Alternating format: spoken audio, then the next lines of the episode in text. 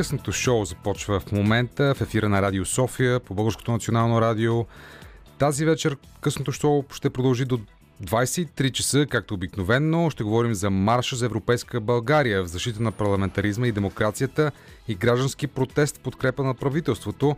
Два протеста, граждански инициативи, които се случват в момента в центъра на София. Ще включим Димитър Ганев и Диди Костова, които са там. След малко ще ни гостува и журналист Калян Константинов, който беше на бойното поле в Украина. Ще чуете интервю и с Том Магуайер, директор на Ирландското радио. Ще говорим за филми, също така и за други интересни неща. Останете с нас.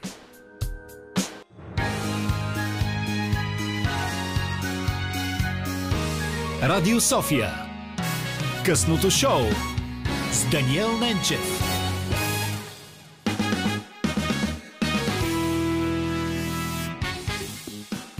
Късното шоу започва в този момент. То ще е разнообразно, пълнокръвно и актуално. Вече в студиото е господин Калян Константинов, който наскоро се завърна от бойното поле в Украина. Привет!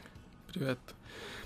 С него журналиста Калян Константинов и разказа му за Украина и за войната от първо лице ще ви разкажем след малко, защото в момента в центъра на София има два протеста в подкрепа на демокрацията и правителството. Марш за Европейска България в защита на парламентаризма и демокрацията и граждански протест в подкрепа на правителството. В момента се провеждат в центъра на София. Там е Диана Костова. Няма да ви питаме къде е Диди. Ясно е къде е. Диди, чуваме ли се? Така е. Не съм точно Диди, но съм Димитър Ганев. Здрасти, Дани. Значи сте- Надявам се, че ме чуваш добре. Значи Двама сте сме. двамата много добре, защото единия снима, другия, разбира се, се включва в, а, в ефира ни. А, кажете ни от първо лице в момента какво се случва в центъра на град София.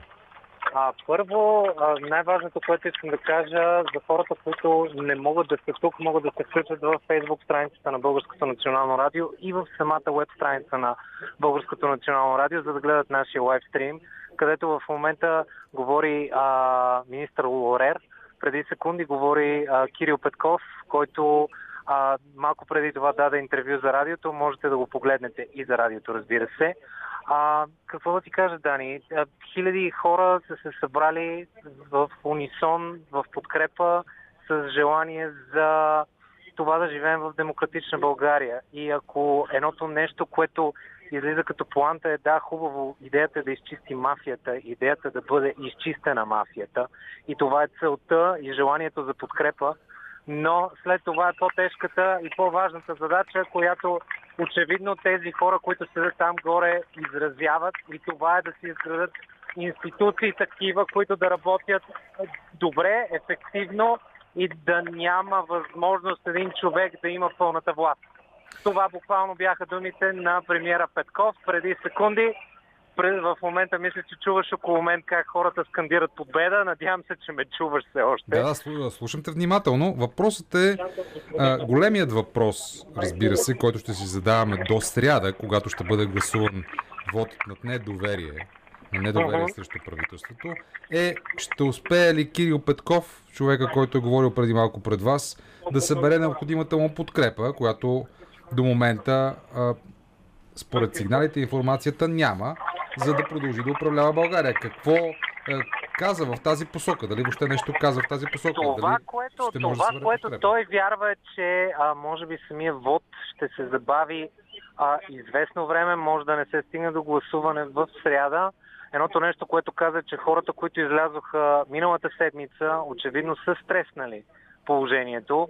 А, това, което той каза, че активно работи за това да намери тези петима, и то много, важно подчерта, че са петима или шестима, които вярват в идеи, а няколко пъти категорично заяви, че не са хора, които са търсени с пари или с обещания.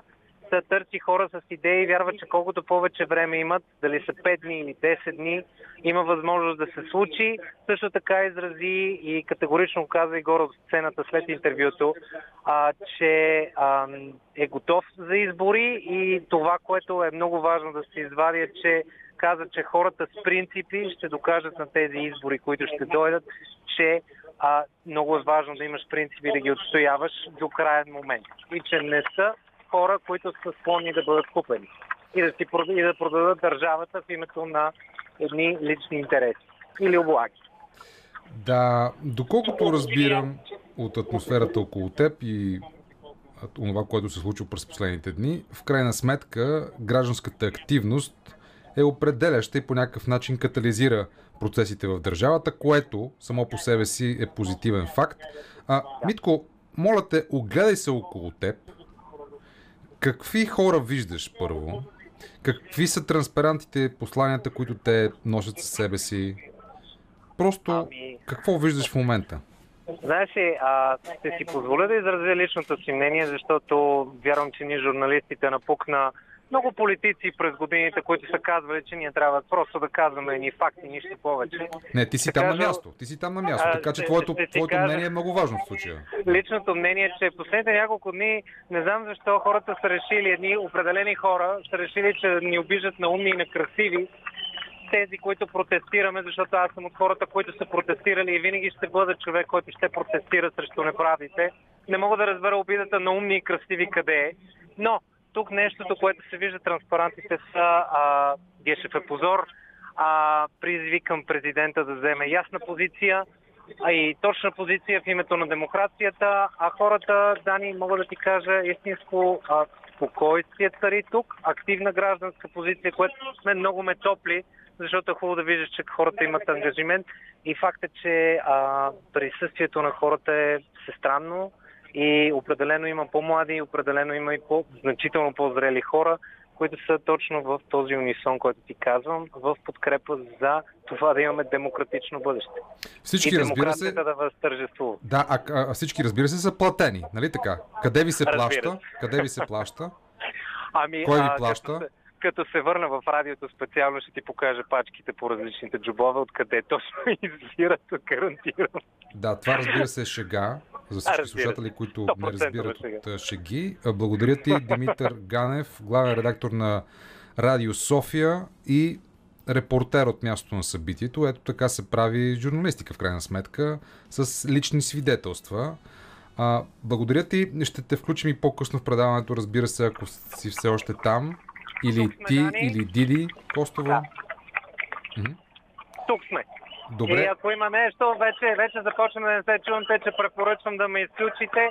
Благодаря. На разположение сме, ще се включим отново. Митко, благодаря. А, коментар за чудото от Калян Константинов. Клин Клин и не само независим журналист, разследващ журналист и репортер в Украина, разбира се от войната. Коментар за случващото се сега на площада в София.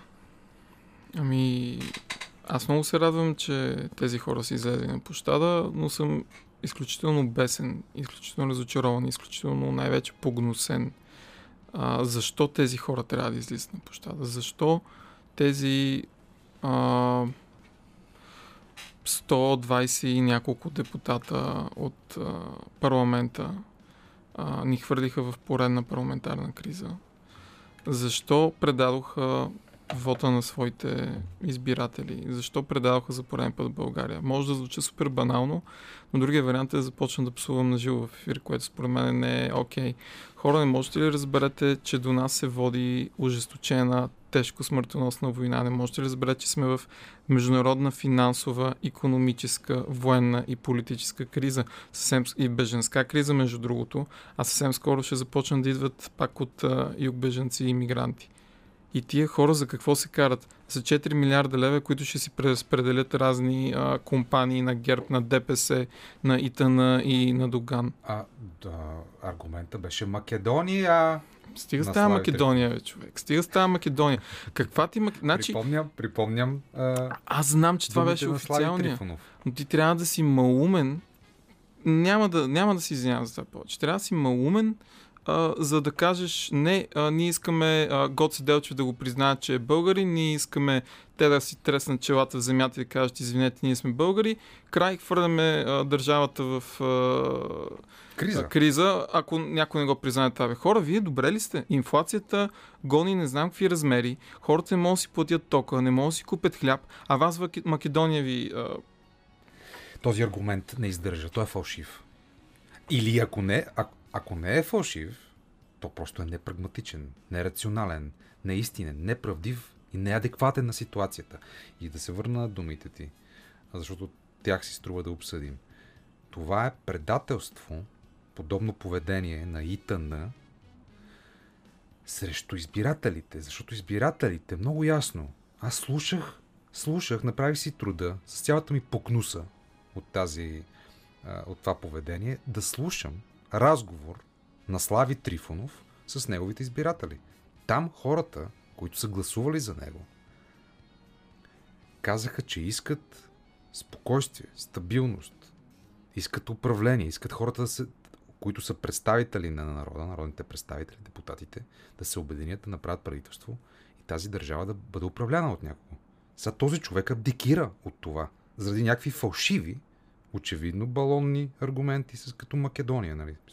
Какво ни интересува Македония при положение, че всъщност първостепенния въпрос за всеки от нас тук в България е как да си платим сметките, как ще живеем ние, децата ни, близките ни, възрастните хора утре. нали така? Мисъл, тук дори не говорим за политика, дори не говорим за някакви такива взаимоотношения, говорим за, за живота ни днес. И той да се упростява до, до отношенията ни с Македония, това е абсурдно. Това не е вярно. Това не може да бъде аргумент. Не само някой да си направи труда да преброи колко пъти партията на господин Трифонов е нападала, обиждала, унижавала своите коалиционни партньори, откакто това правителство съществува, и да сравни с това колко пъти е нападала, обиждала, унижавала и критикувала ГЕРБ и ДПС. Мисля, че бройката ще бъде няколко пъти към едно. И мисля, че това е изключително показателно. Те в това правителство, а още и в пред, предходните м- кабинети, които преживяха нали, кратко, те не спираха да нападат своите уж коалиционни или бъдещи коалиционни партньори. А ГЕРБ и а, ДПС и останалите такива партии и олигарси изведнъж застанаха на заден план. Колко пъти слушахте Тошко Йорданов и Слави Трифонов да говорят против Доган и а, Пеевски? Или против Бойко Борисов? Наистина, колко са пъти, които се сещаш? А колко са пъти, които говорят за а, БСП, за ПП и за останалите партии? Абсурдно е. За мен няма съмнение вече, че нещо различно стои а, и дърпа конците на партия ИТН, господин Трифонов и господин Тошко Йорданов. Не знам кое е това нещо и кой е този човек. Някои хора казват а, ДПС, други хора казват а, Ордин Алексиев, мисля, че беше а, един олига, олигарх друг.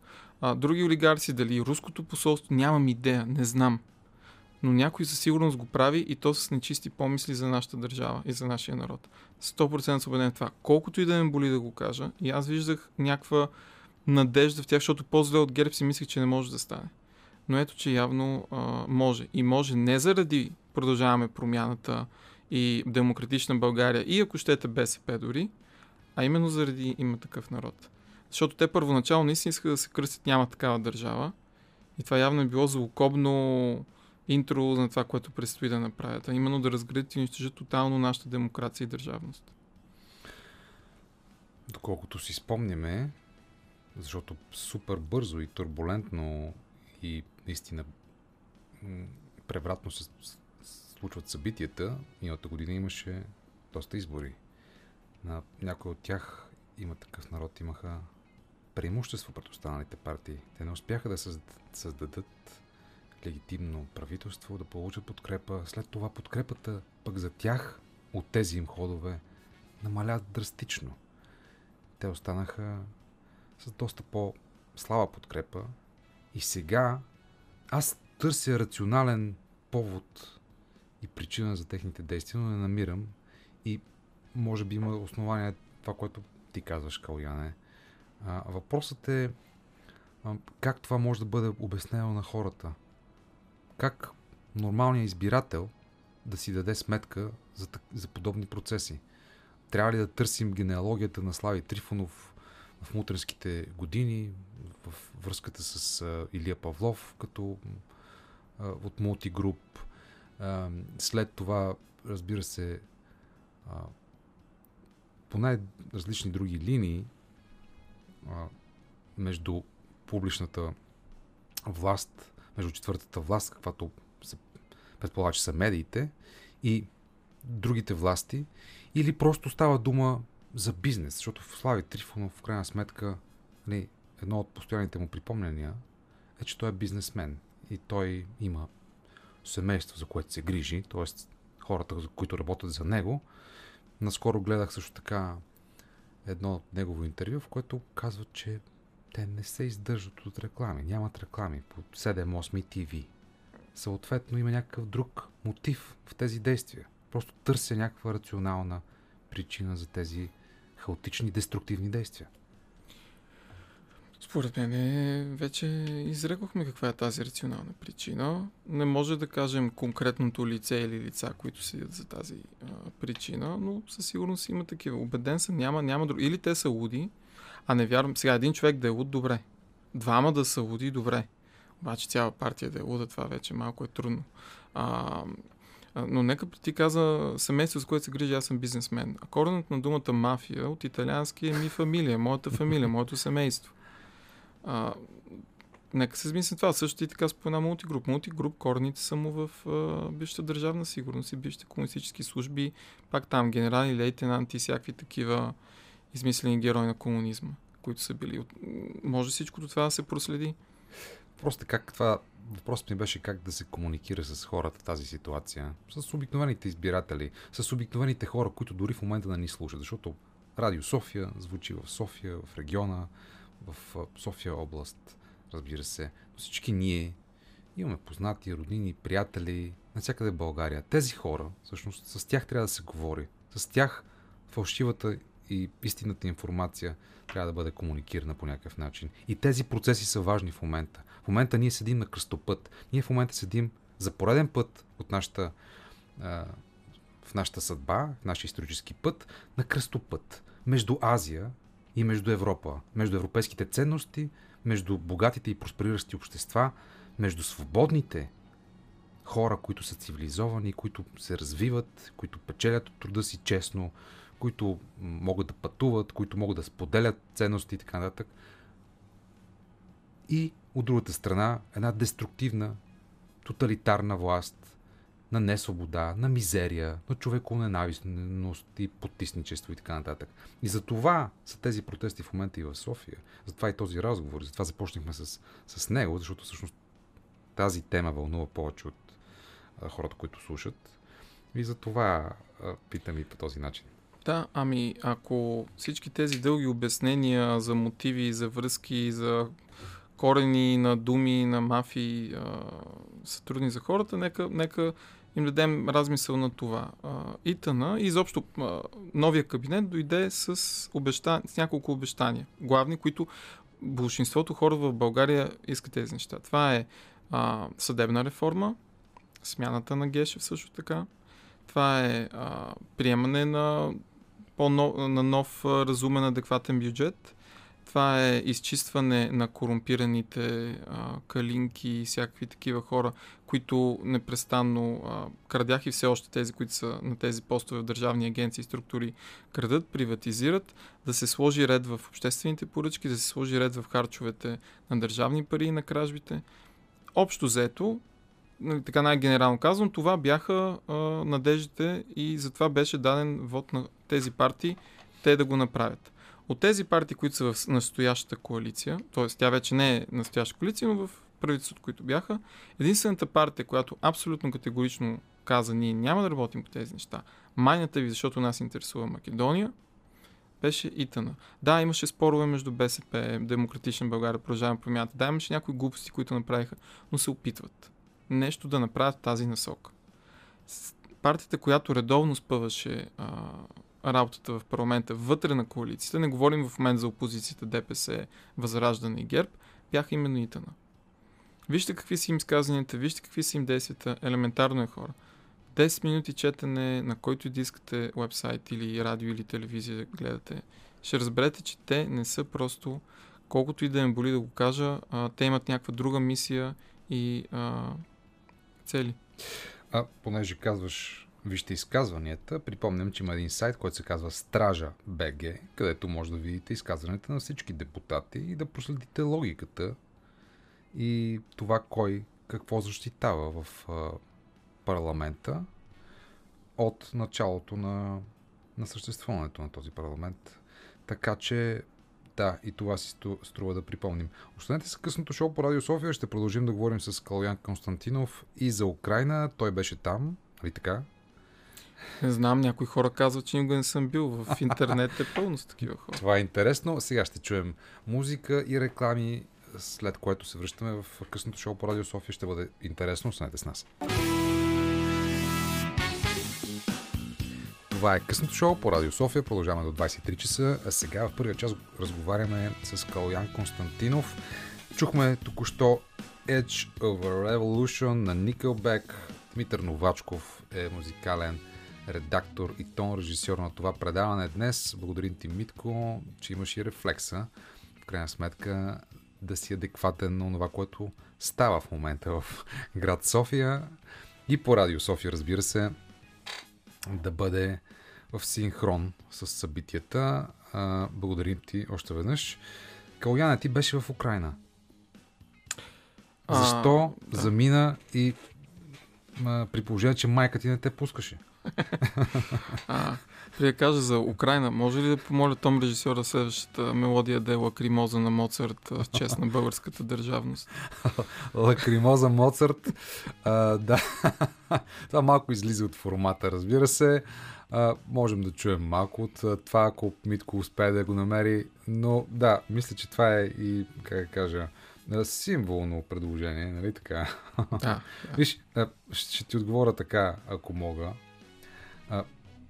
Българската държавност в крайна сметка се регулира от гражданите. Те избират своите представители. Ако не им харесва нещо, отиват на площада и протестират. Или седят във Фейсбук и протестират, което също е форма на протест. Но в крайна сметка, здравословното а, поведение на нас, гражданите, през последните години е наистина да изразяваме последователно нашата позиция, независимо дали ни харесва или не ни харесва. Ето сега има протести в подкрепа на правителството. Вероятно могат да се преброят безброй грешки на това правителство и на предишните. Ние, журналистите, разбира се, критично подхождаме към всички, но това, че има гражданска енергия и тя лесно бива възпламенявана, е в крайна сметка факт, който доказва демократичните процеси в нашето общество.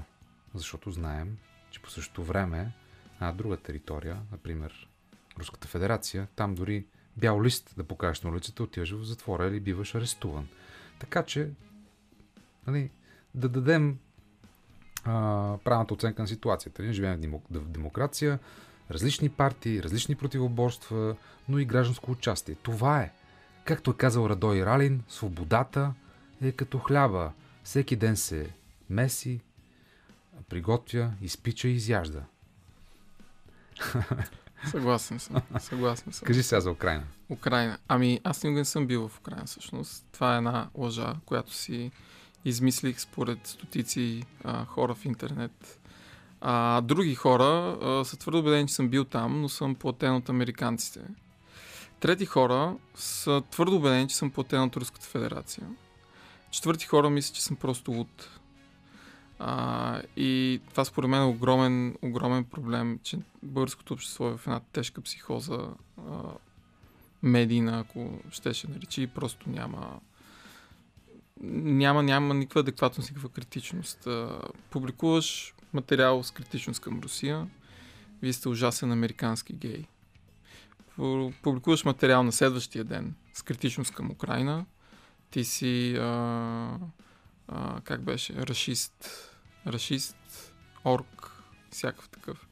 Според мен е много важно самото ни общество, между другото, да, да се осредни малко, защото каквото и да публикува някой на някаква тема, ако читателя от среща не може да го разбере и го пречува през своите си едностранчива призма, то винаги ще бъде грешно и винаги ще бъде вредно.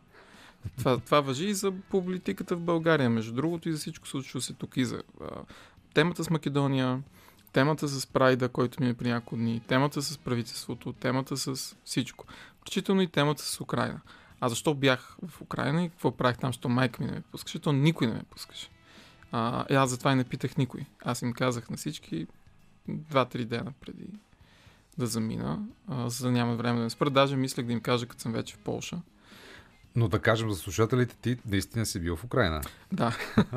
че те, нали, объркват се, вероятно някои от нашите слушатели. И Самуил Петканов така прави в неновините. А, първо, нали, споделя някаква информация, хората реагират мигновенно, споделят, възмущават се и след това четат, че става дума за неновините които не са новини, а са сатира, в крайна сметка. Да, но в случай това, това си беше а, новина, новина и все още. А, защо отидох? Ами, защото искам. Защото винаги съм искал да бъда военен репортер. Винаги съм искал да отида на тези най-гадни, опасни и интересни места в, по света и а, просто да, да предавам на хората какво се случва, какъв е света там, какво става, как може да го предотвратим, как, как, не знам как да го обясня. Просто нещо ми гони. Що някои хора скачат с парашут? Ами аз не бих искал да скоча с парашут, ама това е моят парашут, моят скачен с парашут. Защото според мен е важно да се показва какво се случва а, обективно. Сега няма безпристрастно. Почти никой няма такова нещо като без... Даже изобщо не съществува такова нещо като безпристрастна журналистика. Но има журналистика, която може да е обективна. т.е. да покажеш и от двете страни лошите и добрите качества и неща.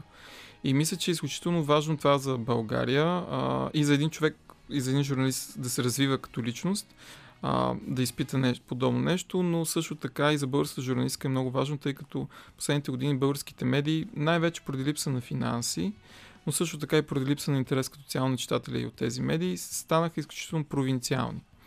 Провинциални а, в смисъл в един глобален контекст, а, кога и в кои случаи български медии пращат свои кореспонденти в а, чужбина за някакви важни събития, които се случат. Има два случая.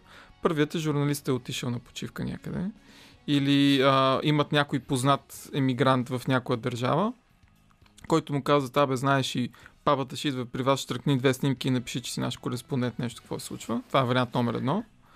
И вариант номер две, а, когато стане нещо наистина грандиозно, примерно изгори Нотър Дам или Европейския парламент вземе, че плати на журналисти да отскочат до там а, да пишат какво се случва, или ето някаква огромна катастрофа или някакво бедствие или избухва война, а, те ще пратят някакъв по-голям част от случаите. Ще пратят а, а, телевизиите това правят. Пращат екип за един ден, максимум два, три, където ще направят някакви тъпи репортажи от сорта на ние се намираме тук на площада Еди къде си, а, днес този човек каза това и това се случи, а, питат някой човек как сте, добре ли сте, окей, чао и това е.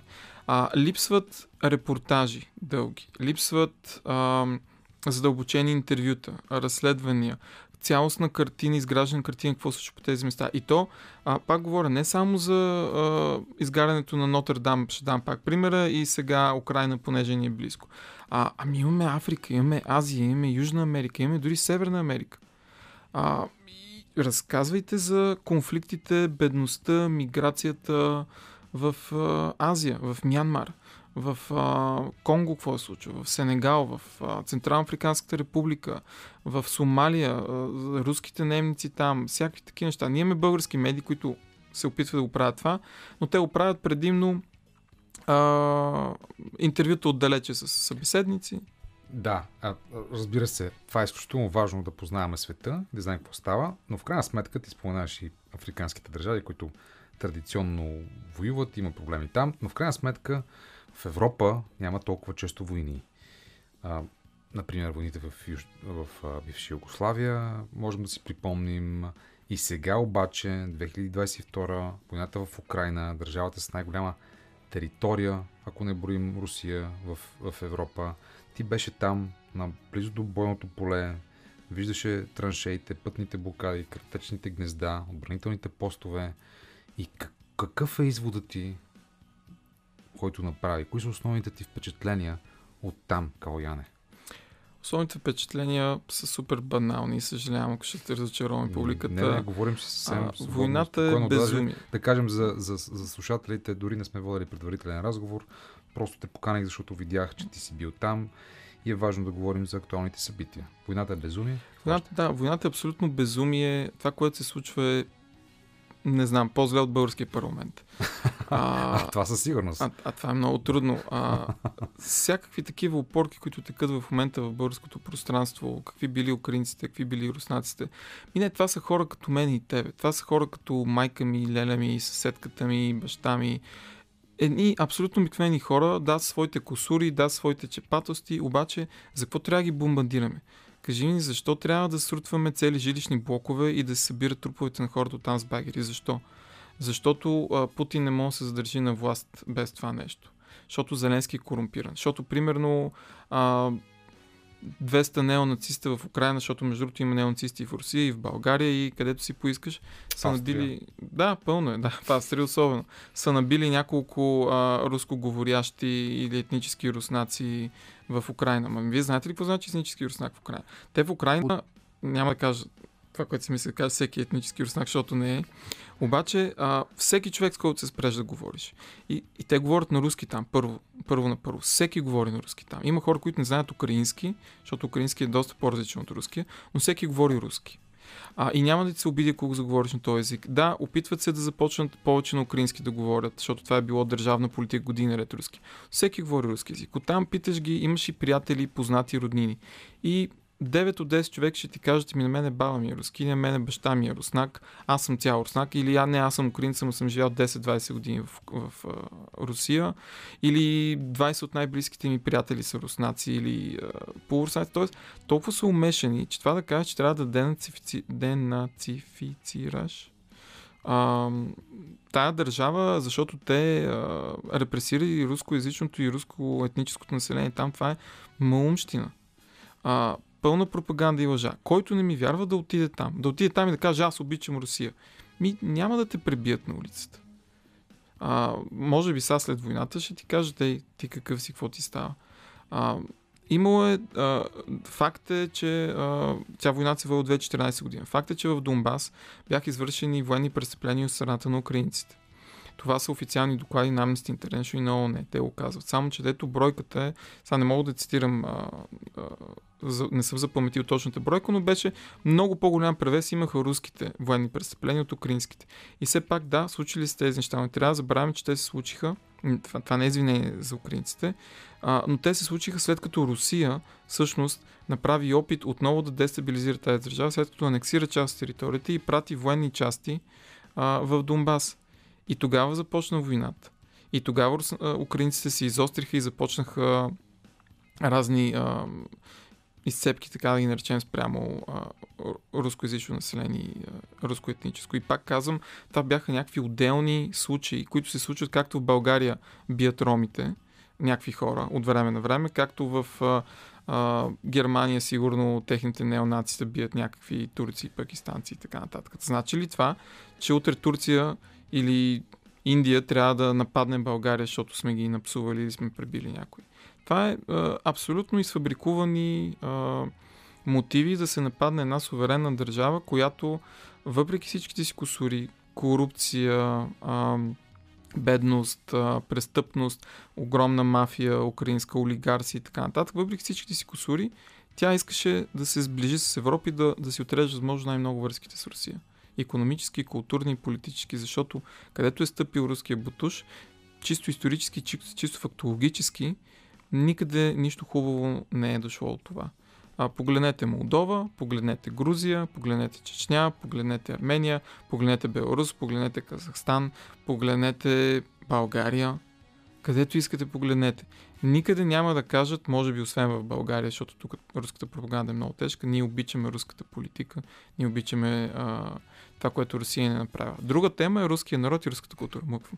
Не, а, хубаво каза последно в България, но 59% от хората не одобряват това, което Руската федерация прави в Украина. Мисля, че все пак повечето хора, повечето българи официално са против войната и това е една добре, добра новина. Нали, не всички подкрепят или одобряват а,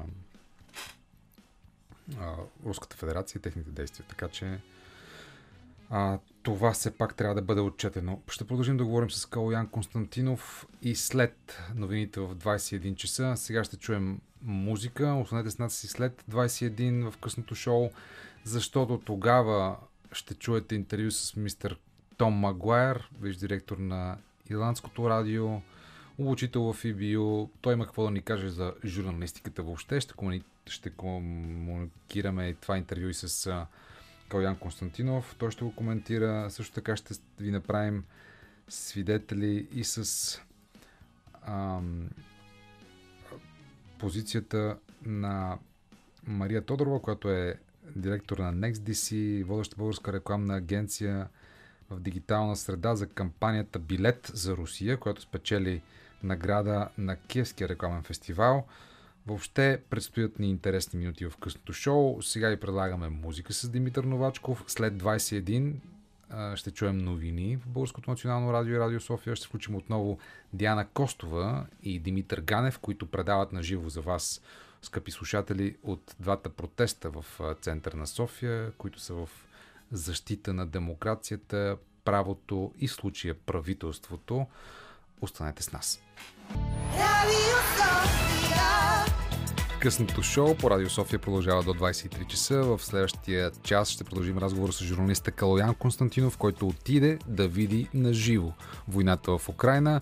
Ще си поговорим и с Мария Тодорова от NextDC, които, които спечелиха чудесна награда за кампания Билет за Русия.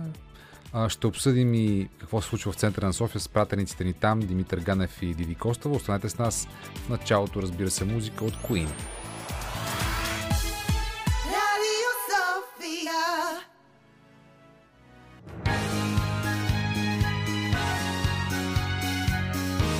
Радио София. Късното шоу с Даниел Ненчев.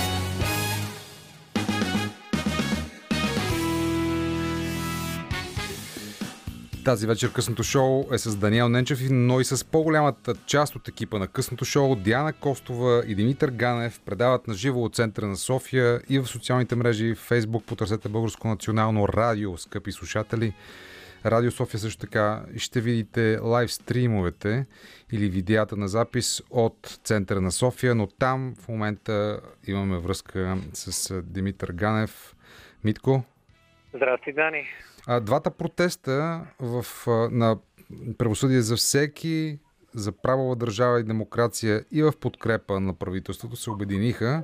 Не споменавам третия, защото той е много сравнение с тези двата, в които има многохилядна тълпа, която подкрепя правителството и промените в държавата, доколкото разбрахме от новините на по БНР, около 20 човека са против също това правителство, така че тях, за, за, за тях чухме, но свидетелството от първа ръка, от твоите очи, уши, разговори, а, какво ами, стана там?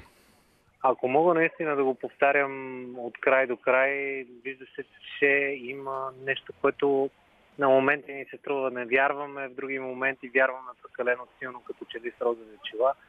Но има гражданско общество, има гражданска активност и желание за промяна. Било то а, точна и ясна оценка на всеки, на всеки управляващ и точно това, което може би бяха и лайт мотивите, идея за поставяне всичко на светло и поемане на отговорност за решения, поемане на отговорност за липса на такива решения много дълго време.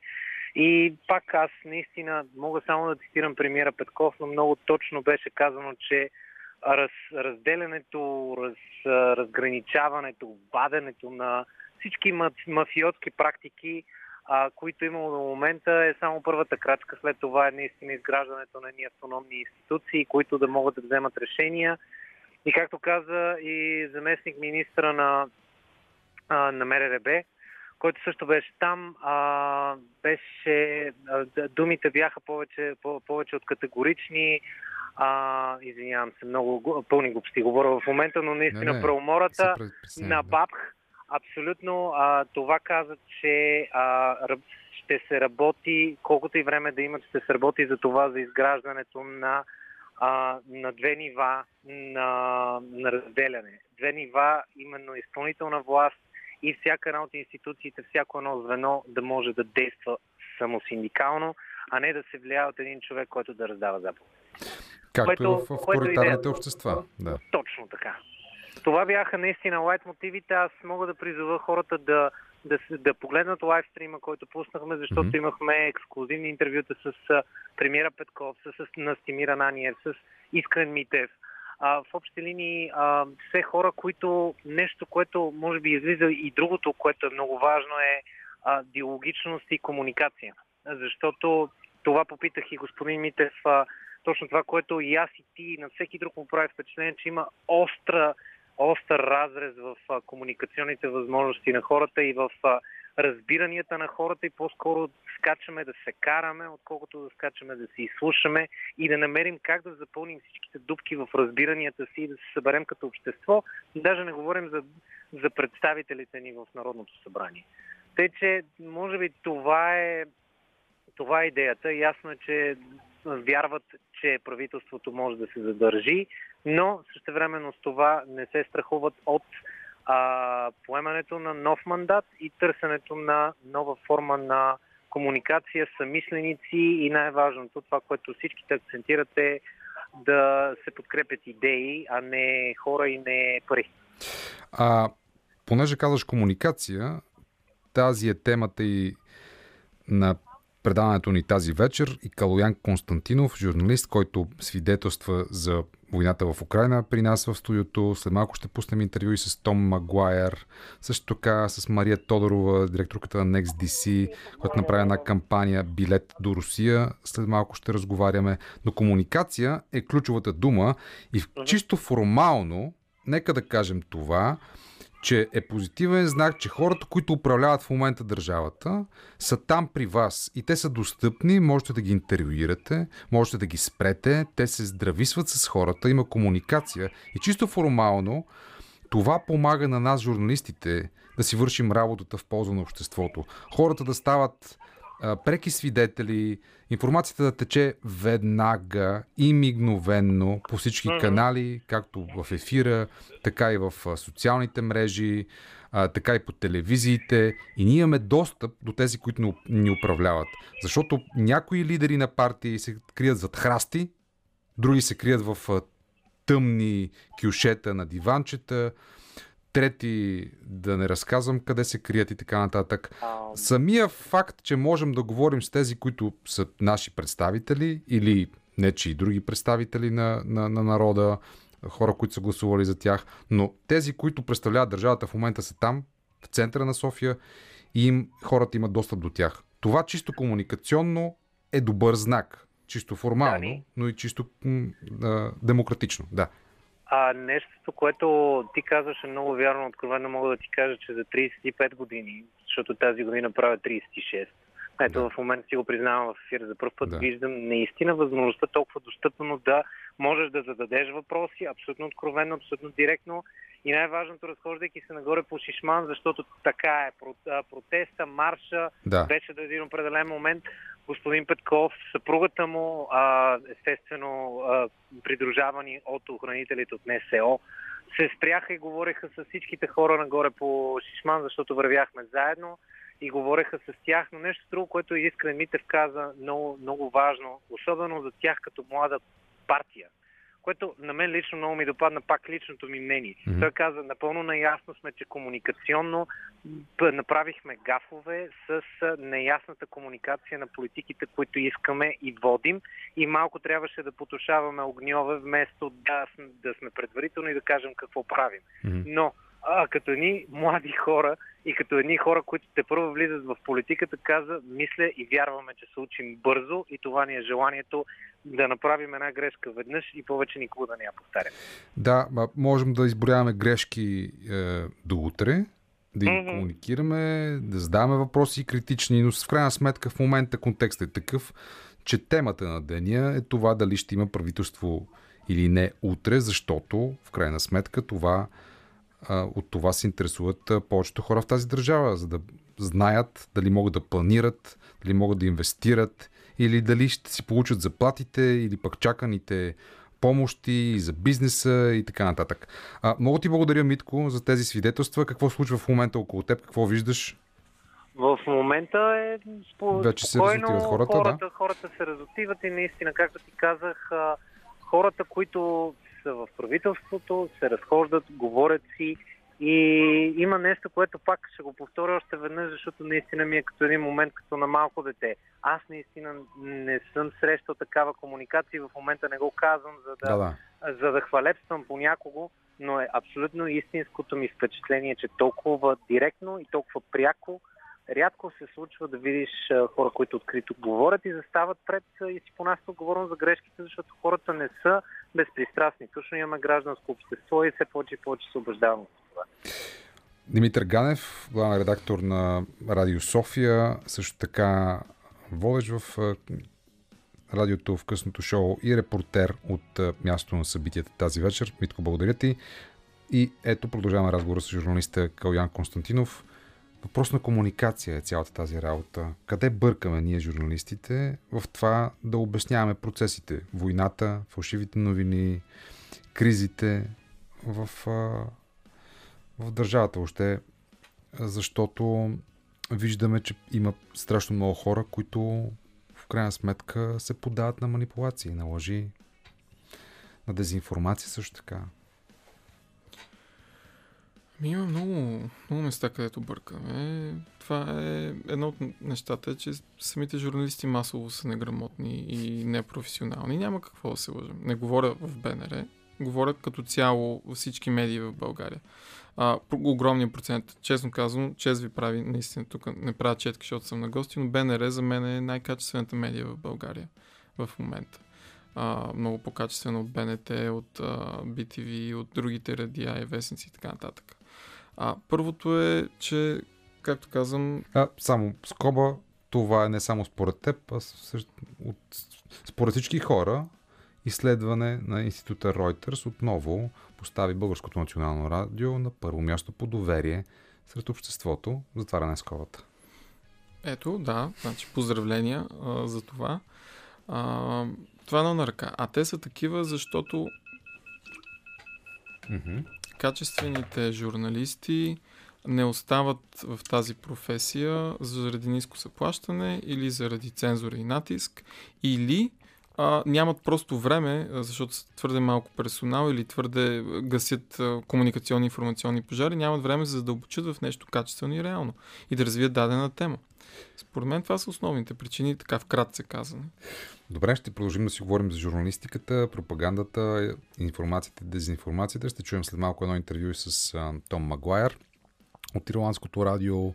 Ще включим и Мария Тодорова, която е от рекламна агенция NextDC, която направиха една кампания билет до Русия, to Russia with Love. ще стане дума за нея, но сега ще чуем малко музика и реклама по Радио София в късното шоу, след което продължаваме. Това е Радио София. Гласът на столицата.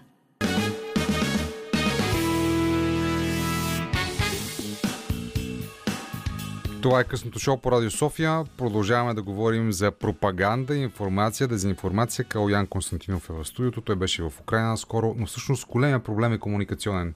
Пропагандата, дезинформацията, информацията. Как ти гледаш на този въпрос? Ще ни кажеш след малко, защото включваме от Мадрид директно на живо в нашето предаване Мария Тодорова от Next DC, която е там, разбира се, обаче новите технологии ни позволяват да се свържим с нея. Мария, привет!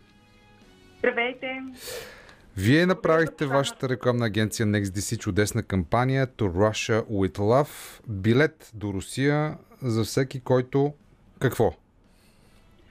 За всеки, който не е удовлетворен от а, демократичната, а, как да кажа, позиция на нашата страна или въобще на света, в който живее. А, тъй като, за съжаление, напоследък това, което забелязах е, че а, доста хора в социалните мрежи, Така. а, много от тях живеещи в Европейския съюз, нали, а, както българи, така и българи живеещи във Франция или в Германия или в а, други демократични европейски страни, а, изказват желание да и подкрепа за тоталитарния режим на Русия и всъщност бенефицирайки обаче от а, края на краща демократичния живот, който всички ние водим последните години, особено хората от Източна Европа. А, да. И а, да, в спорове с такъв тип а, хора се роди тази кампания. Тя по-скоро беше а, така породена от малко безсилен гняв а, и спорове, които не водеха до никъде. И решихме с малко ирония и чувство за хумор да призовем хората, които всъщност харесват друг тип система, да се възползват от нея. Да, билет за Русия To Russia with Love спечели награда в категория позитивна промяна на Киевския рекламен фестивал. И сега много хора си кажат Киевския, да, Украина, ясно. Но в крайна сметка това е цивилизационен избор. Това, което ние направихме като избор е да бъдем част от европейската е, и западна цивилизация. През 2007 сме пълноправен член на Европейския съюз, започнахме да пътуваме с самолети и така нататък. И всъщност вие се шегувате от вашата рекламна агенция именно с тази форма на, на пътуване. Много хора обаче не могат да пътуват свободно. Мои приятели са ми разказвали, и друг път съм го разказвал в контекста на войната в Украина, че биват спирани на летището в, например, Москва, Шереметиево, искат да пътуват, например, за Брюксел и не могат, защото хората, които им, проверяват телефоните, влизат в техния фейсбук и ако ти си критик или имаш критичен статус срещу войната или срещу управлението на Руската федерация, ти биваш спиран или проверяван, или забавян, или всъщност оставаш там. В най-лошия случай отиваш в затвора. Ето сега по HBO върви един чудесен филм, който се казва Навални, документален филм Да. за опозиционния лидер Навални, който беше вкаран в затвора след поредица от а, видеофилми, от разкрития, от активности най-различни, просто в израз на гражданска позиция и Да, така нататък. Мгм. а, много добро включване. Всъщност, а, нашата кампания е именно насочена към а, а, поддръжниците а, на руския режим, защото аз бих искала да подчертая, че това не е кампания, която е насочена против руснаците. Напротив, а, аз мятам, че в момента много демократични руснаци страдат и ще страдат още години Мгм. а, нали, от всичко, което се случва в момента. А, и а, за съжаление те ще има последствия и върху руския демократичен елит, ако мога така да се израза. А, по-скоро точно тази, тази сметка, която направи е много важна, защото хората, които свободно а, плюят а, демократичното общество а, и подкрепят режима на Путин, всъщност имат привилегията да го а, нали, критикуват, именно защото живеят в този тип общества. Реално те Да. не биха могли да имат, да изразят такава позиция, ако са там. И всъщност нашата кампания по някакъв шеговит начин, без а, така, а, как мога да кажа, Без не назидателно, без осъдително Да, без да е назидателно, а, нали, се опитваме да им напомним какво имат. Защото много бързо се забравя. А, аз съм от поколението, която в а, нали, е, а, доста голяма част от младостта ми е минала в комунизъм и социализъм а, и съм чакала за визии и а, знам колко трудно беше, а, знам колко трудно нали, въобще не можеше да се работи навън, света не беше отворен за нас. Мгм. Всъщност, голямата победа на България наистина влизането в Европейския съюз. И аз тук искам също да подчертая, че това беше направено с а, свободен избор на българите, защото в момента много се спекулира, но всъщност това беше избор на българския народ да отиде към цивилизования, свободен, демократичен свят. И аз вярвам, че в а, притиснати в една ситуация. Да. Прекъсна разговора. А, но ако в Да. един момент българина трябва да направи цивилизован, цивилизационен Да. избор, той ще направи правилния избор. Ами да, това е важната, важният въпрос в момента. Много ти благодаря, Мария Тодорова от NextDC, които спечелиха награда на Киевския рекламен фестивал за кампанията To Russia with Love. Билет до Русия. Заповядай в студиото на живо да продължим разговора, Мария, когато се върнеш от Мадрид. А сега продължаваме с Калян Константинов. Въпросът е какво може да се каже на хората, които са облъчени от пропагандата, гледат руска телевизия, Первый канал, например, а, пропагандната машина на, на Руската федерация. И всъщност взимат отношение на база на култура, на, на база на, на, да речем, про- произведения на изкуството, на база на литература, музика, кино, нещата, които в крайна сметка действат на едно друго ниво. Ето, аз също съм а, а, чел руската, руската класика, разбира се, харесвам и руското кино и така нататък, но не съм повлиян по такъв начин от а, руската пропаганда, защото просто имам рецепторите да мисля критично, може би, да анализирам информацията. Но какво можем да хо- кажем на хората, които емоционално реагират спрямо ситуацията, защитават а, а, диктатурата, въпреки безумната война? Ами, първо поздравления за госпожата и с нейната кампания. А, напълно така е. Повечето хора, които върло подкрепят а, руската политика и, и агресия, особено сега в Украина и всякакви такива неща, те не са били всъщност в Русия. М. Или ако са били в Русия, то е било на някакъв туристически тур в Санкт-Петербург и Москва Да. и са си тръгнали. Не знаят а, в какви ужасно мизерни условия живеят самите руснаци. По-голямо бълшинството, не да използвам тази дума от тях. Болшинство, а не мнозинство. Болшинство на руски, мнозинство на български. Точно така. А, Добре. А, не знаят какво реално там се случва. Идете, поживейте там, вижте, реално запознайте се с хора. А, и, и друг пример, който редовно се, се дава, но по някаква причина той не достига до тези върли русофили, е, че а, защо именно живеете на Запад? Защо вашите деца и внуци и приятели отиват да работят и да учат в западни държави, а не в Русия? Каква руска стока имате вие в дома си, освен от а, магазин Березка, а, нещо за хапване, където между другото Березка не са руски магазин дори. Какво, каква техника имате? Каква кола карате? Какви дрехи носите? Не са руски. Защо? А, също така, според мен, а, има, аз съм забелязал, точно а, по културната книжка, забелязвам, че има три типа поддръжници, най-основно казано, на, на руската политика.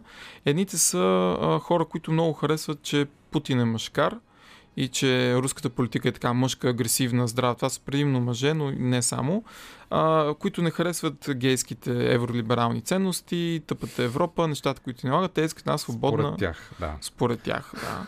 Мъжка така Русия и съответно и България. Това са най-вече а, едни здрави момчета. Нека така ги определя. Също така има един а, съ, много а, контрапункт на тези хора, пък са едни доста фини, културни, интелигентни, начетени люде, а, които обаче са толкова влюбени в руската култура, класическа най-вече и съвременно най-вече класическа, Че не могат да излязат от собствените си пристрастия. Именно, именно. И, и, и те, между другото, пропагандата до тях стига в тези а, форуми и групи, които са предимно за култура от години наред. А, им, се, им се пускат тези новини а, за хубавите неща в Русия и лошите за Запада. Точно тук е ролята на журналистиката и затова сега ще чуем едно интервю с мистер Том Магуайр, който ръководеше Ирландското радио. Също така е обучител към EBU Академия. Това е EBU, знаете, Съюза на обществените медии в Европа. С него си поговорихме за журналистиката, за фалшивите новини, за пропагандата, за войната, за ролята на журналистиката днес. Нека чуем това интервю, след това ще го коментираме. Mr. Maguire, the hardest question to ask nowadays is the question about the war. Журналистическата работа по време на война е сложна задача. Каква обаче е ролята на журналистиката, когато летят ракети из Европа?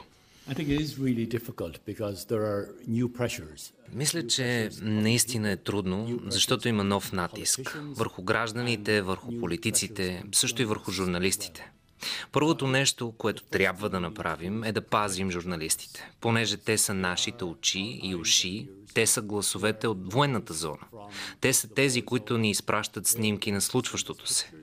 Другото нещо, което трябва да направим е да сме сигурни, че можем да се доверим. Това наистина не е нещо, с което журналистите могат да се справят от днес за утре. Връщате се към обучението и си внушавате важността на това доверие. Също проверявате източниците на различни информационни ресурси. Винаги имам едно на ум за журналистите, които са обвързани с отбранителните сили. Подобно е с това журналистите да работят с неправителствени организации. Не трябва да ставаш говорител на армия, нито на която идея политическа партия. И не трябва да ставаш говорител на неправителствена организация. Мисля, че обраността е полезна, когато става дума за журналистика по време на война. Но отново, абсолютният императив е да сме коректни, да бъдем правдиви и да може да ни се има доверие. Но как да защитим журналистите, когато те са на бойното поле? Тренировъчната подготовка, която организации като EBU дават на тези, които са се запътили към високо рискови ситуации, е от голяма важност. Също има и голям натиск върху редакторите. Единствения мой такъв опит е с колеги от Ирландия, които заминаха на работа в Сирия, Бейрут, Близкия изток и войните там. Тогава не спях добре, защото все си мислих, ами ако телефонът позвани, Бяха мъже, но имаха съпруги и семейства. Най-голямата им защита е, че винаги имат изход през международни организации като EBU. Журналистите трябва да работят заедно. Не подкрепям журналисти тип Вълкединак по време на война. Трябва да се работи и заедно. Дори и хората да гледат по определен начин на журналистите, понеже са отседнали в хотел или идват и се прибират от мястото с кола но правиш каквото можеш. Не искаме журналистите да са герои, а разказвачи на истории. И когато са на война, трябва да сме подготвили опции да ги измъкнем оттам мигновенно. Кое е по-силно днес? Журналистиката или алгоритмите? Все още журналистиката, макар това да е нова битка – Различното и опасното на социалните мрежи и дигиталната журналистика е, че хората могат да избират това, което искат да чуят, а не това, което трябва да чуят. Мисля, че винаги трябва да бъдем отворени и за другата гледна точка, на другата страна. Трябва личните ни предиспозиции, стереотипи и идеи да бъдат поставени винаги под въпрос. И това е работата на журналиста противен случай получаваме само това, което харесваме, като деца в сладкарница. А за жалост, живота не е сладкарница. Как медиите и журналистите могат да използват социалните мрежи Facebook, Instagram, TikTok, YouTube, без да бъдат превзети от тях? Мисля, че трябва да бъдат използвани посреднически. Моят съвет към журналистите, които работят за медия като БНР или RTI, е, че ако използват социалните медии в аспекта на новините, те трябва да следват институционалната линия. Ако БНР или RTI публикуват новина, журналиста може да добави нещо към нея или да каже нещо друго на страницата си. Но ако са наети от БНР или RTI, тогава заслугата трябва да отиде при медиите. В персоналните страници на хората мисля, че трябва да зависи от личността им – има журналисти знаменитости, които броят всичко в последователи. Но какво са последователите? Те може би са ботове и просто се търси бройката.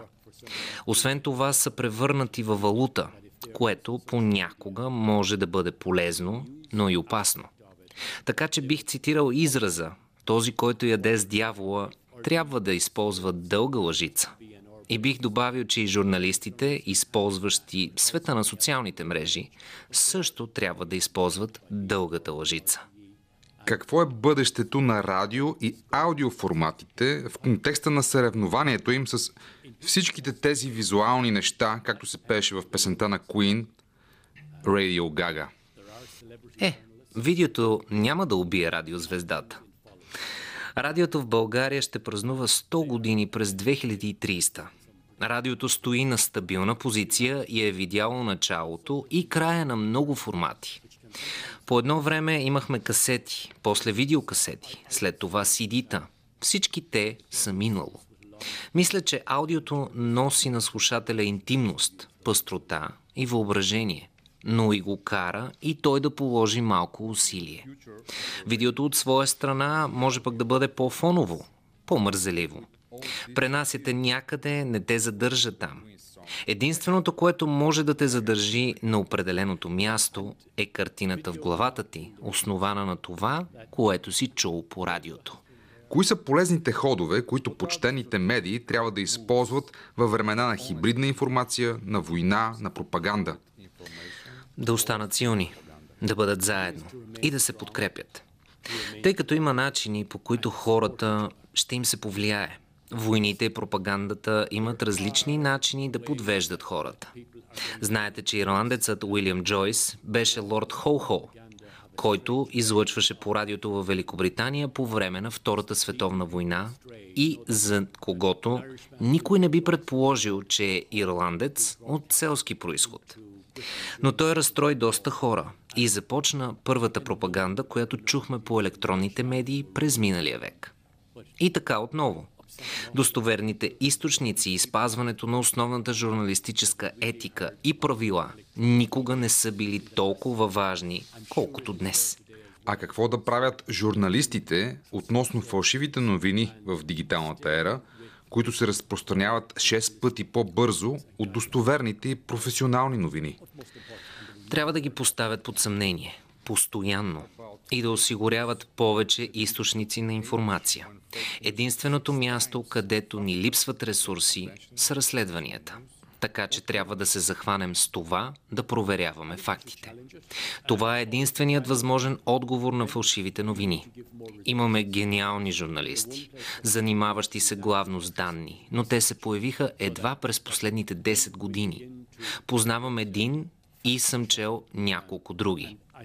Мисля, че журналистиката, основана на солидни данни, е способна да победи издигнатите неплаващи пясъци фалшиви новини. Тук, в Българското национално радио, имаме наш собствен екип, който се бори с фалшивите новини през проверяване на фактите. Моля ви, от позицията на вашия опит, дайте съвет на колегите професионалисти. Мисля, че най-добрият съвет, който мога да дам, е чудесният инструмент да се чете дълго и обстойно. Система в Ирландия на име Brainstorm работи с университетски преподаватели, които няма да чуете често по медиите, но са изключителни експерти. Мисля, че в София има също толкова от тях, колкото и в Дъблин.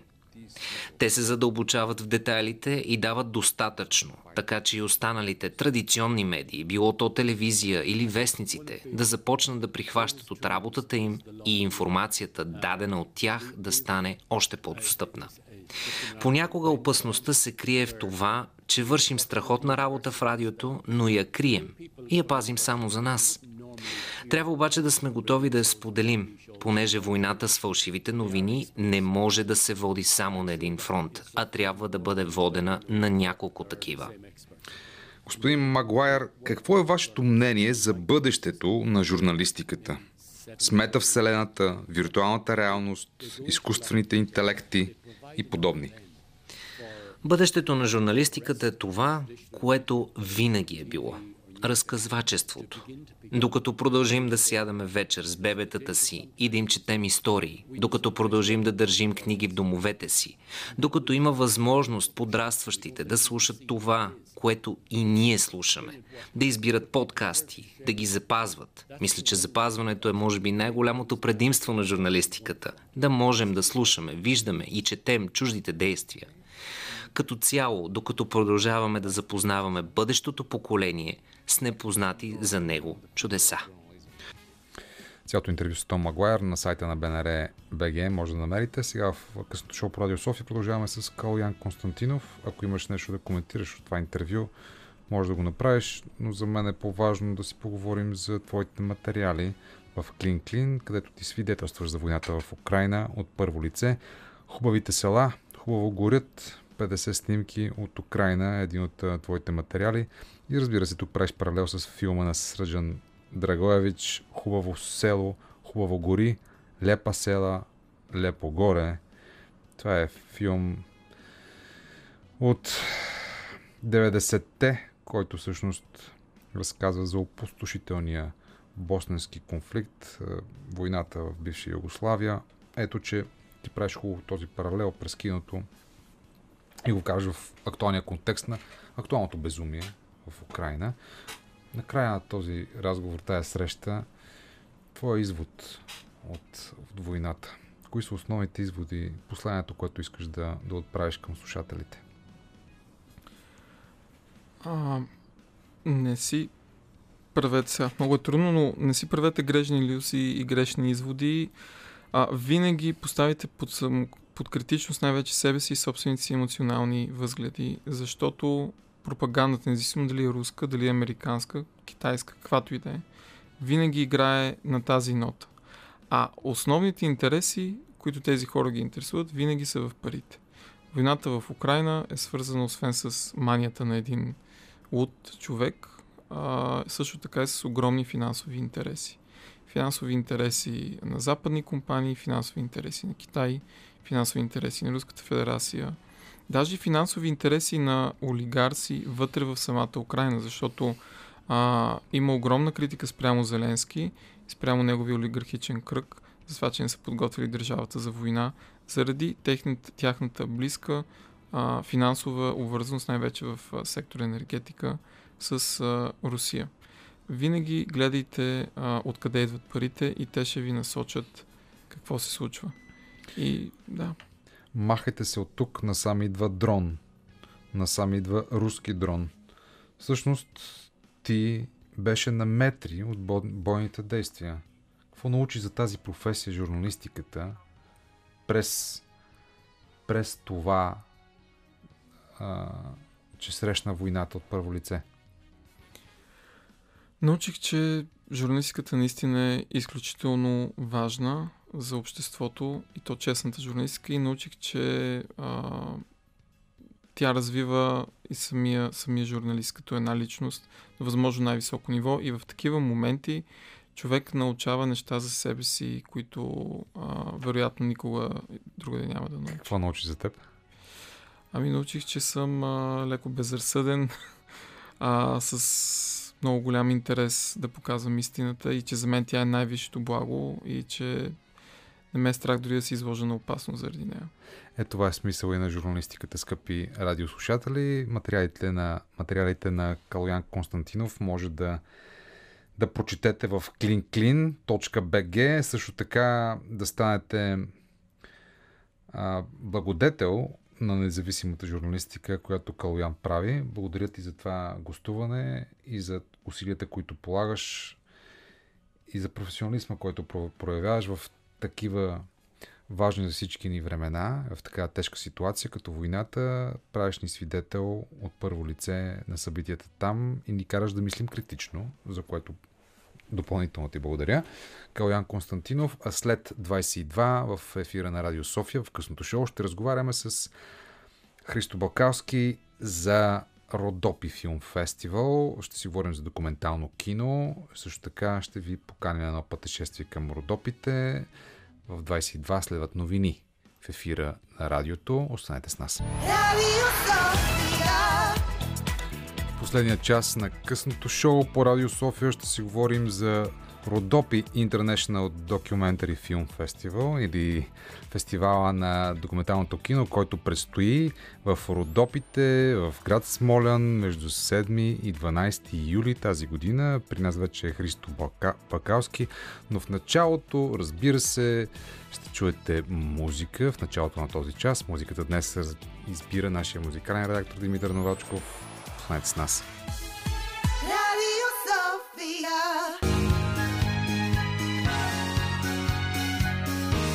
Радио София.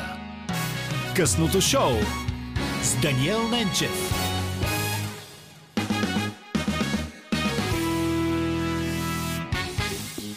Red Hot Chili Peppers и Black Summer чухме сега в късното шоу по Радио София. Продължаваме с разговор с господин Христо Бакалски. Здравейте. Здравейте.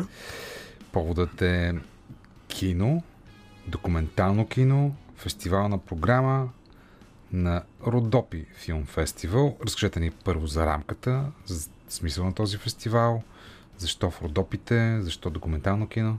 Добре, аз ще почна да разказвам. Ако ви се стори дълго, А, ще ме прекъснете. Говорим се спокойно, имаме цялото време на света, както се казва. Добре, ами... Аз съм живял повече от 30 години в Берлин. От 12 години съм обратно в София. И поддържам тески, тесни връзки с е, най-различни немски институции. И преди няколко години разговарях с директорката на Гъте институт. Тя беше забелязала, че в България няма международен фестивал за документално кино. Мария Лундеман. Мария Людеманта. Да. Беше забелязала, самата тя много обича документалното кино. Междувременно има и други, но в момента на този разговор още нямаше. И тя каза ми, искаш и да направим заедно един фестивал за документално кино и ако може да не е в столицата. А пък аз се бях подготвил с един проект за фестивала в Смолен, защото там на времето имало един преглед на младото българско кино. 80-те до началото на 90-те години. Имах някаква идея да го съживим, защото е бил- била една интересна работилница за млади хора и са могли да правят каквото си искат в едно време, когато това не е било най-нормалното нещо. И имах готов проект 17 страници в едно чакмедже. И казвам, ами, госпожа Людеман, нека да го направим. Прекрасна идея е. Свързахме се с общината, получихме оттам подкрепа и започнахме да правим този фестивал точно в Смолен. Ами, а защо в Смолен? Ами първо, че там е ужасно красиво. После, че там имало вече такъв подобен фестивал. И не на последно място, защото е на 40 км от гръцката граница. А също така и недалече от Турция. И решихме в фокус да сложиме филми от България, Гърция, Турция и Германия. А обединяващото на първо четене между тези държави, разбира се, е киното, но и в съзнанието ми изниква понятието за граница. Преди това обаче, преди да обсъдим границата, понятието за граница, 30 и колко и 3 години по-късно, след падането на Берлинската стена, Берлин, където вие сте живели толкова дълго време. А, какво да кажем на хората, които в момента ни слушат в София, София региона, София област? Защо трябва да пътуват до Смолян, освен че там е красиво и могат да гледат кино? Какво кино ще, ще видят? С какво, освен с киното и Смолян, могат да бъдат привлечени така, че те да си организират пътуване на, между 7 и 12 юли, когато ще бъде фестивала в а, Смолян, Международния документален Родопи Филмфест. Ами, ще видят филми, ще видят режисьори от цял свят, които са дошли да си представят филмите. А, от Бразилия, от Южна Африка, от Иран, от да оставим, разбира се, от Турция, Гърция, Германия и други страни. Ще могат да си говорят с тези хора, ще могат да разговарят на, на уникални теми, които в ежедневието иначе няма как да се сблъскаме с тях. Няма как такива филми да бъдат а, а, видяни така на нормалните екрани. Примерно, тази година един от филмите се казва Кадри за любов и война, защото нали, не може да останем безразлични към войните, които се случат и наблизо и по-далече. А, можем, стига да не сме човешки същества. Така е, но не искаме. не искаме и, а, и това е примерно един филм на един, за един израелски фотограф, който е снимал много войни. И съответно в фестивала има и други теми. И други а, филми на тази тема. Има филм Гръцки за войната в Нагорно Карабах. Има украински филм, който е правен след предишната война. След в Крим, която беше. 2014. Да. За съдбата на едно 13 годишно момиченце след тази война. Нали, бомба е ударила къщата, бащата е загинал, обаче тя живее с майка си при баба си, иска въпреки това да има нормален живот, да отиде на дискотека, да се срещне с приятели. Показва живота след войната. Почнах с по-тежките теми. Има един много страхотен, ужасен направо полски филм за историята на едно село след Втората световна война в Полша. Войната свършва и поляци, от които са се разбягали или са били в плен, почват да се връщат към родното си село. Обаче в гората пред селото ги дебнат бандити, а в момента, в който слезнат от влака преди да стигнат до селото, те са още без паспорти и бандитите ги събличат, ограбват и някои от тях убиват. А някои стигат голи до селото, където се обличат, бягат и никога повече не се връщат. Как се прави документален филм за тази история? Какъв да. е документален филм? Какво показва? Филма се казва Страх mm-hmm. и, и просто една млада полекиня, режисьорка, отишла и е говорила с хората, които десетки години са мълчали. А сега вече нямат страх и искат да се освободят от тази история. И разказват е, страхотните истории, как, е, примерно, техен съсед слиза от влака и един съсед, който работи с бандитите, му казва, не, не, остани във влака. Не се прибирай към селото и той оживява. Или а, една жена слиза от влака с куфара си и един мъж решава да убие и да иземе куфара. Убива я, хвърля в един кладен, взима куфара, отваря го, вижда снимките в куфара и вижда, че убил собствената си дъщеря. Как така? Тя е била някъде в плен, върнала се, той не я е познал. Е, това е, това е невероятна история. Невероятна история а, на така, какво хората могат да си причиняват и това са неща, за които се правят малко филми. И така е било до към 50-та година. От 45 още 5 години след войната се изчезвали хора в тази гора на път към селото. Няма нито един осъден чак сега хората са започнали да говорят за това какво се е случвало.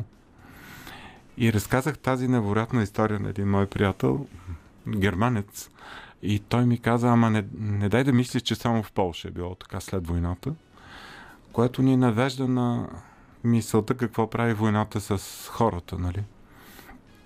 Така че това е една от тежките теми. Разбира се, в фестивала трябва да има и красота, трябва да има филми за гръцките острови, трябва да има филми за бразилската музика и трябва да има и други неща, които разбира се и за ежедневните проблеми на хората трябва да се говори. Въобще това е документалното кино и всичко това, а човек няма къде друго да, да го види. От една страна е интересно, от друга страна е обстановката е хубава, има хубав фестивален клуб, има амфитеатър, където половината от програмата е навън, което е нали, един особен начин да се радваме на киното. Под звездите? Да, да. На чист въздух. Там на чист въздух, да, пред библиотеката. А, прекрасно и интересно е, по друг начин се възприема филма. Има и филми в киното. И всички тези разговори и срещи, които там ще се случат, има две уникални сгради в Смолен. Едната е Конака, където част от хората ще спът от османска сграда от 16 век, примерно, с 20 стаи, с хубав ресторант вътре. Има и много интересни и хубави сгради, строени 70 и 80 години, като, примерно, библиотеката, пред която се събираме.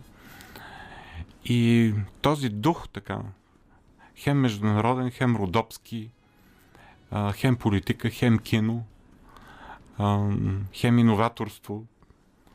Това няма къде друго да е така лесно да се намери. И това е причина хората да се дигнат и да отидат и да бъдат с нас там от 7 до 12 юли.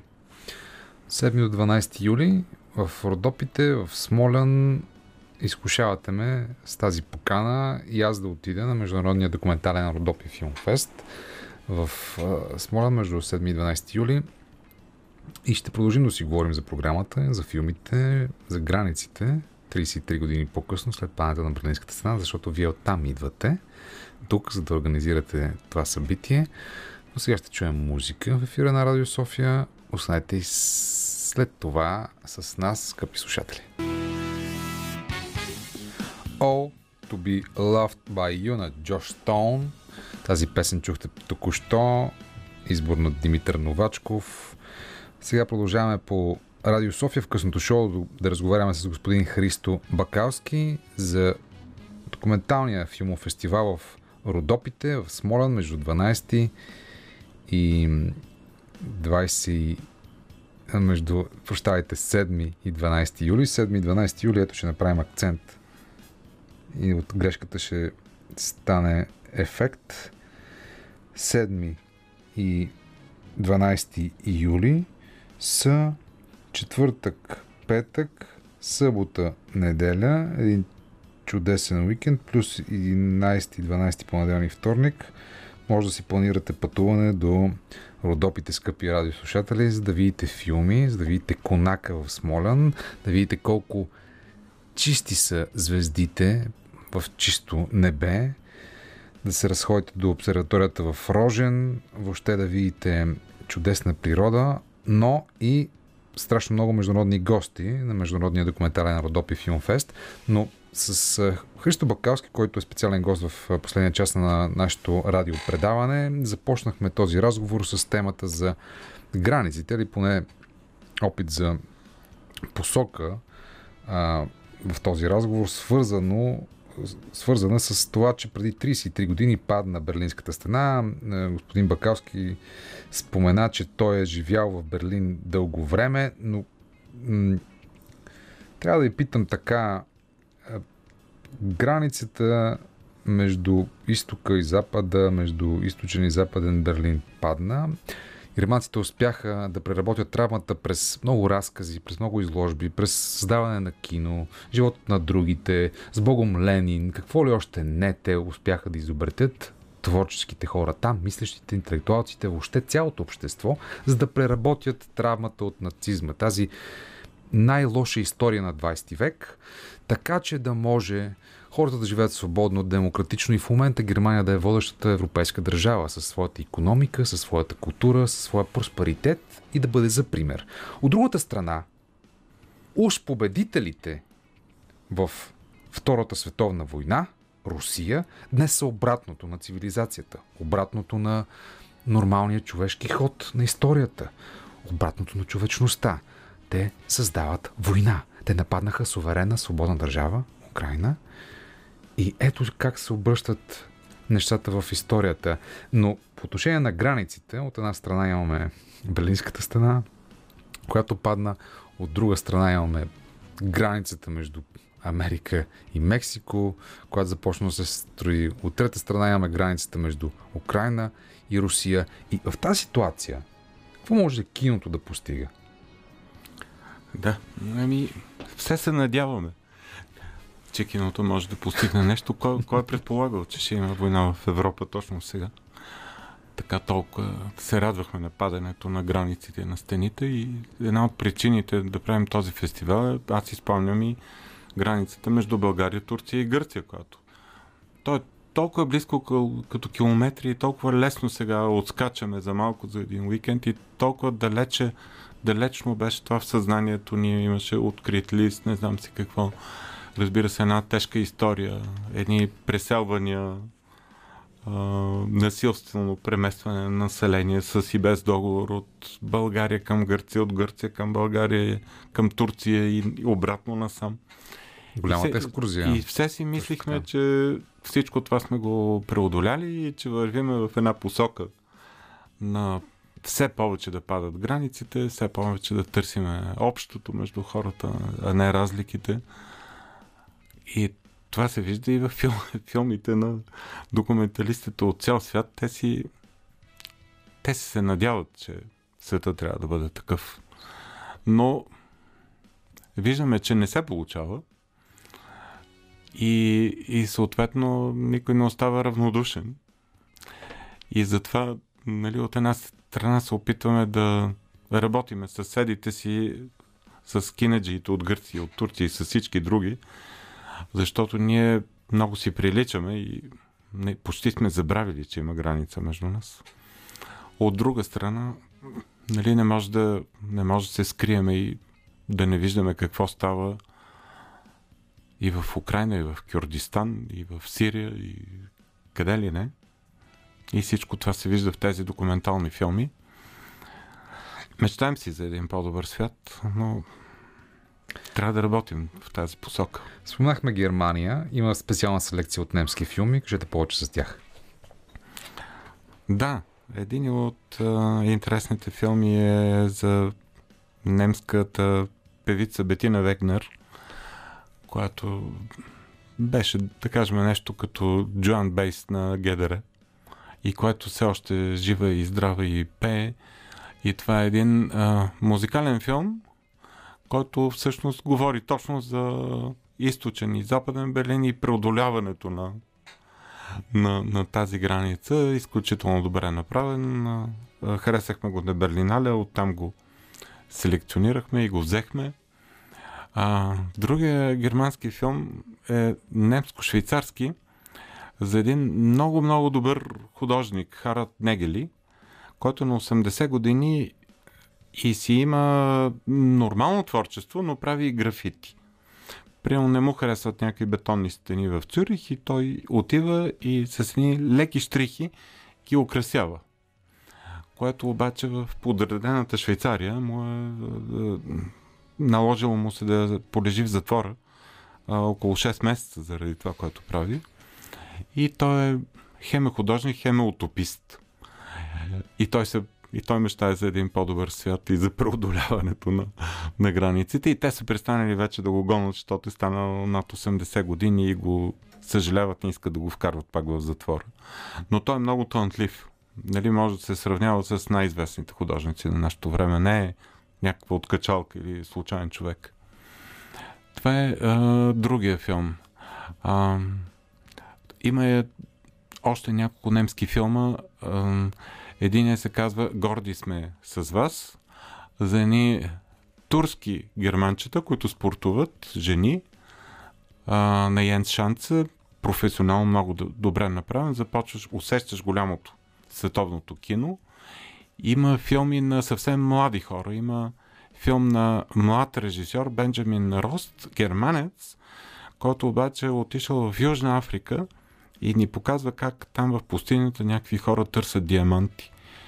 Продължение на час и половина е филма. И техните мечти, как ще им се оправи живота, ако евентуално намерят диаманти. Филма се казва Портрет в търсенето на щастието. Да. Да. И той е той е млад, млад режисьор, който е направил един прекрасен филм. Пак като кино е много интересно и разбира се, човек се замисля за какво мечтаят хората, на какво са готови, на какво се надяват. Има филм за един а, млад човек, Кинг, който е зависим от хазарта, от едноръките бандити. Има филм немски за, за един човек, който прави тон колони по най-добрия възможен начин. Тоест има филм и филми за странни хора. Споменахте, понеже казвате едноръките бандити, има филми за еднорък фотограф. Има филм за еднорък фотограф. Той е един от най-хубавите филми. Казва се Последната снимка. И един млад фотограф от Сирия, към 30 годишен, има си жена и едно дете и е снимал войната. Т.е. пак имаме снимки от войната. Значи, както имаме снимки от войните в Близкия изток, от израелски фотограф, имаме снимки от войната в Сирия и, и виждаме едни разрушения, които ги виждаме и от войната в Украина в момента. Този човек снима войната, обаче в даден момент, снимайки, бива ранен и загубва едната си ръка. И избягва с семейството си в Истанбул и живее там като емигрант и целта му е да му направят нова ръка или някакво приспособление, така че той отново да може да прави снимки. И филма се казва Последната снимка, защото той, като си е загубил ръката, е снимал в последния момент и в стари негативи се опитва да намери точно тази снимка от тези бойни събития. Няма да казвам как завършва филма, защото има много интересен край, но е отново един филм, където човек се замисля а, за, за това какво войната прави с хората. Как те, въпреки че живеят а, някъде като бежанци, нищо повече не си желаят нормалните хора, освен да се върнат от дома, въпреки че там няма нищо. Много силен филм. Какъв е принципът, който събрахте всичките тези филми? Какво ги обединява? Ще кажем, след като чуем малко музика в късната шоу по Радио София. Разговаряме с господин Христо Бакалски, артистичен директор на филма, на филмовата програма на Родопския международен филмов фестивал за документално кино. Останете с нас. You Give Me Something Джеймс Морисън, чудесна музика в ефира на Радио София. Подбира Димитър Новачков, музикален редактор и тон режисьор на нашето предаване тази вечер.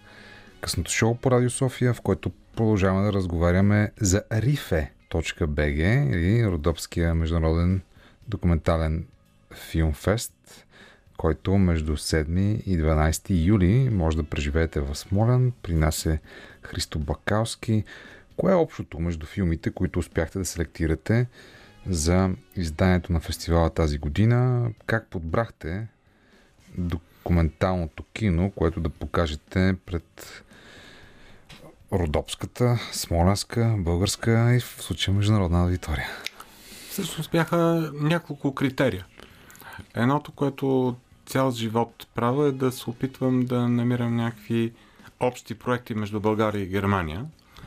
Такъв би бил филма за Златан Дудов или следвайки концепцията си, че в фокуса ни Гърция, Турция, България, нали, имаме много интересни гръцки филми, които а, така с повишено внимание сме гледали, за да ги събереме на фестивал и разбира се, че от само себе си се натрапи безумната тема за войната, mm-hmm.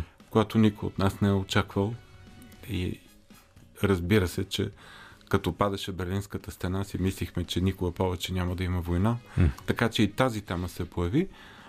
Плюс любовта към киното, т.е. когато някой някъде по света е направил някакъв интересен филм или, или има страхотна документалистика, примерно за а, контрабандисти, кюртски контрабандисти, които минават иранската граница, рискувайки живота си, за да си изкарват прехраната, качвайки някакви ираници от по 50 кг от някакъв черен пазар в някаква планина на 3000 метра. И т.е. всичко това ни се обединява като един пъзъл. Нали? От една страна всичко свързано с тук с България, с нашите проблеми, с а, близките страни, с войната, с това, което се случва в, в света и разбира се и, и хубавото, интересното, красивото. Може би като говорим за красивото, да ви кажа за а, гръцкия филм Добре. Йоргос фон Кедрус така. се казва, където един режисьор, да кажем на моите години, е решил да отиде до един гръцки остров началото на 70-те години. Тогава той е бил фотограф и е направил много хубави снимки mm-hmm. на острова. После обаче 98 година нали, е промила снимките. А, тогава там е нямало нито ферибот, нито ток, нито пристанище. Нищо не е имало. Имало едно-две села. После 98 година, вече като отишъл, е имал всичко и е, с 16 мм камера е снимал. Обаче на местните хора той показва снимките от 72 година, така че те се виждат. Виждат бабите и дядовците си, порасналите деца. Реакциите на хората а, се виждат. И... А сега отишъл пак. Тук, да кажем, миналата година. И пак е снимал с вече изключително модерна камера и един модерен туристически гръцки остров. И пак на същите тези хора им показва и снимките от 72 година и от 98 16 мм кадри. И това, което сега е направил, всичко това монтира в една спокойна, красива картина за, за това колко прекрасен може да бъде света, да кажем. Чудесно. А тук е момента да направя едно за друг документален филм, който можем да гледаме в сряда вечер по Българската национална телевизия. Той се казва Останалите. и е на журналиста Бойко Василев, водещия на Панорама, който прави нещо подобно, като вашият ам, Йоргос от. Йоргос от Кедрос, който всъщност а, Бойко отива там през 90-те и снима хората, които не са бушняци, не са сърби, не са ам, от двете страни или от трите страни на идентичността в а, бивша Югославия, в Босна и Херцеговина, всъщност са останалите, които са повечето хора, всъщност, босненци. Онези, които събират останалите. Тоест, другите хора, които имат някаква гранична идентичност, която те прави конфликтен. Той събира онези, които са а, хората, които успяват да свързват останалите. Много е ценно да се гледа този филм, защото той е сниман както през 90-те, сега 30 години по-късно. Бойко Василев отива на същото място, среща същите хора. А, мюсюлманка и християнин или обратното, които се женят заедно. Разказва и тази история. В сряда вечер по БНТ ще може да се гледа, да се гледа този филм. А, да направим паралел и с друг филм, който е актуален. Ако искате, може да го коментирате. Не знам дали сте го гледали. Навални. По а, тече в момента по HBO филм за Навални, който разбира се от затворник. А, през изминалите години един от най-видните представители на опозицията в, в Русия. Филма показва как този човек разговаря с собствените си убийци. Например, не знам ли сте попадали на филма. Попадал съм на някои от тези кадри. На някои от тези Примерно кадри. точно как разговаря с убийците си. Да, имаше популярно видео в, да. в YouTube, но ето този филм разказва цялата тази история преди а, Навални да, да влезе в затвора. Но въпросът ми е какво може да, да, да постига документалното кино в ситуация на война. Питахме и преди малко по а, този въпрос, но въобще кажете повече за силата на документалното кино, защото тази селекция, която вие сте направили, наистина показва богатството на, на това изразно средство от света и въобще защо, защо е ценно, защо, да, защо въобще да гледаме документално кино. Ами, ако ми позволите, съвсем леко ще се отплесна. Ще кажа за силата на документалното кино, но като казахте за филма на, на, на, на Бойко Василев, mm-hmm. Нали, се сетих за, всъщност за нашото жури. И ага. кои са mm-hmm. хората, които сме поканили в журито и защо сме ги поканили. И оттам, като казахме за Навални, се сетих за това, че в нашото жури сме поканили а, Владимир Каминер, който е... А... Немски писател от руски происход. Да, вие... Да. Отворих сайта. rife.bg Да, да. А, а, аз се запознах с Владимир, когато той дойде от... Беше дошъл от Москва и поставяше Ерофеев в Берлин.